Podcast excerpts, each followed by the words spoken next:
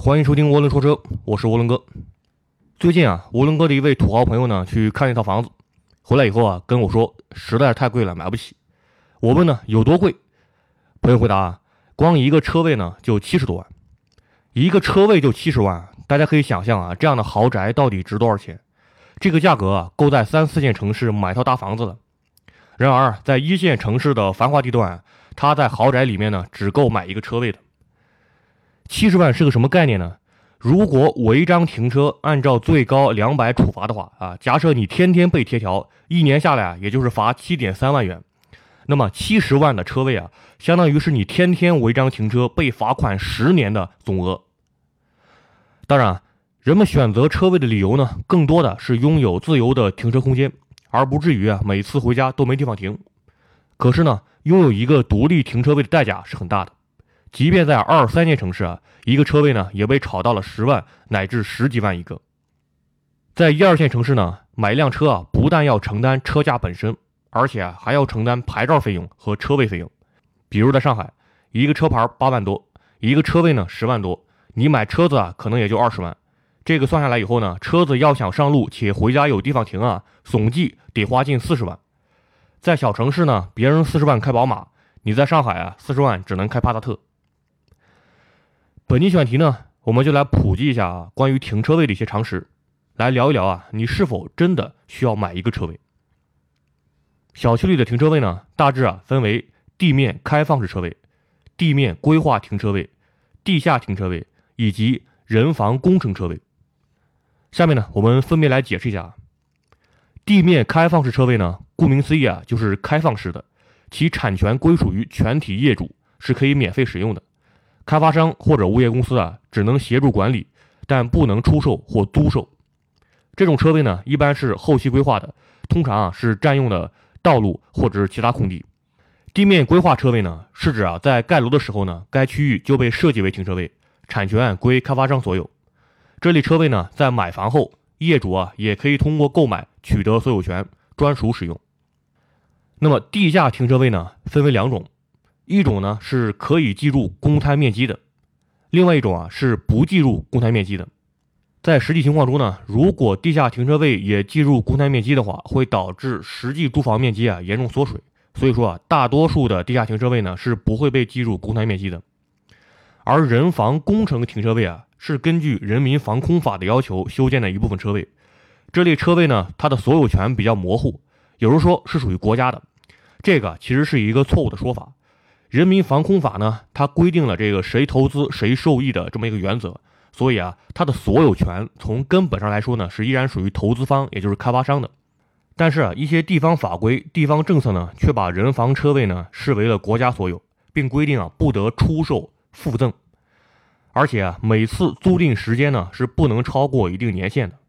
这种规定的存在呢，我们当然要遵守，但是啊，它实际上是越权存在的。不符合人民防空法和物权法的精神。另外，还有一种比较特殊的车位呢，是私人车库。这种车位呢，多见于多层楼房或者说别墅区。如果层高大于 2.2 米呢，那么业主啊是可以按照全部面积取得所有权的。如果层高低于 2.2 米呢，是无法办理产权的。所以啊，你在买房子的时候呢，要搞清楚该楼盘有什么样的车位，是否可以取得所有权。这里啊，我们也总结3点建议给即将要买房子的车主。第一啊，你要搞清楚你买的是产权车位还是人防车位。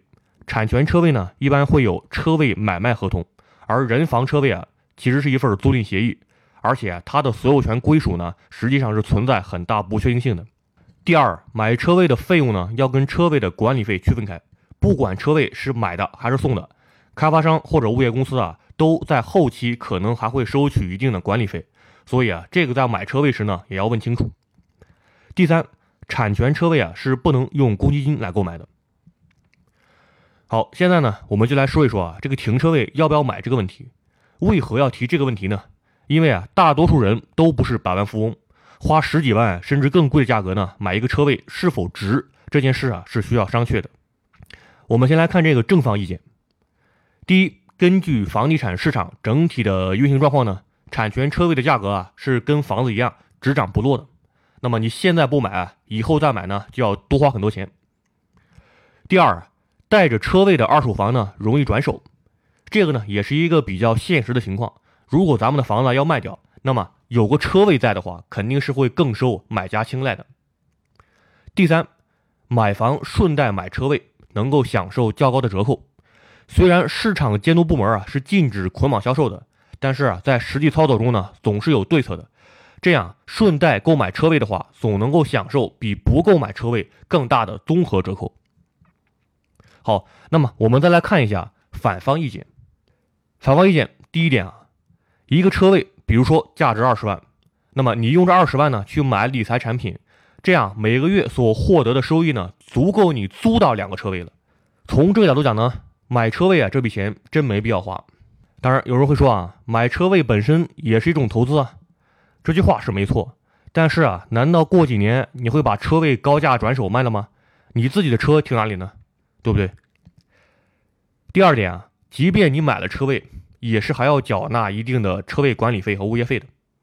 车位作为一个只能停车的一个狭小面积呢，它的用途不但非常单一，而且呢它的所有权的体现呢也不够明显，平时用起来其实跟租来的车位呢没有太大区别。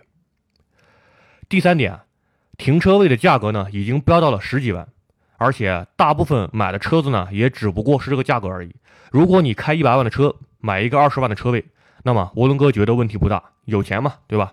但如果你开的是20万的车，但是却花了10万块钱买了个车位，那么涡轮哥认为这个可能有些偏贵了，咱们还不如把这个买10万车位的钱呢添进去，换辆好车开一开，享受一下，对不对？基于上述理由对于买不买车位这件事呢，您应该根据自己的实际情况做出一定的判断。当然很多楼盘呢为了回笼资金，规定这个车位呢只卖不租，这种情况本身其实是并不违法的，因为按照谁投资谁收益的这个原则开发商呢是有权处置他这个产权车位的。但是对于人防工程的车位来说呢，开发商按照当地的政策是必须要开放租赁的，这个不能出售。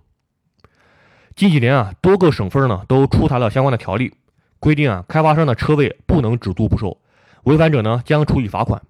但是全国大部分地区呢依然存在着这样所谓的霸王条款，因为它本质上实际上并不违反物权法的精神。这样呢便造成了一个现象，到了晚上小区的地下车位呢空空如也，小区外的路边呢却停满了车。你想进去停也可以，但是呢要按照临时车辆来收取费用。好，关于车位的问题呢我们先聊到这个地方。如果你有任何问题欢迎前往涡轮说车的公众号，在本期文章下面留言，涡轮哥呢会尽快回复你。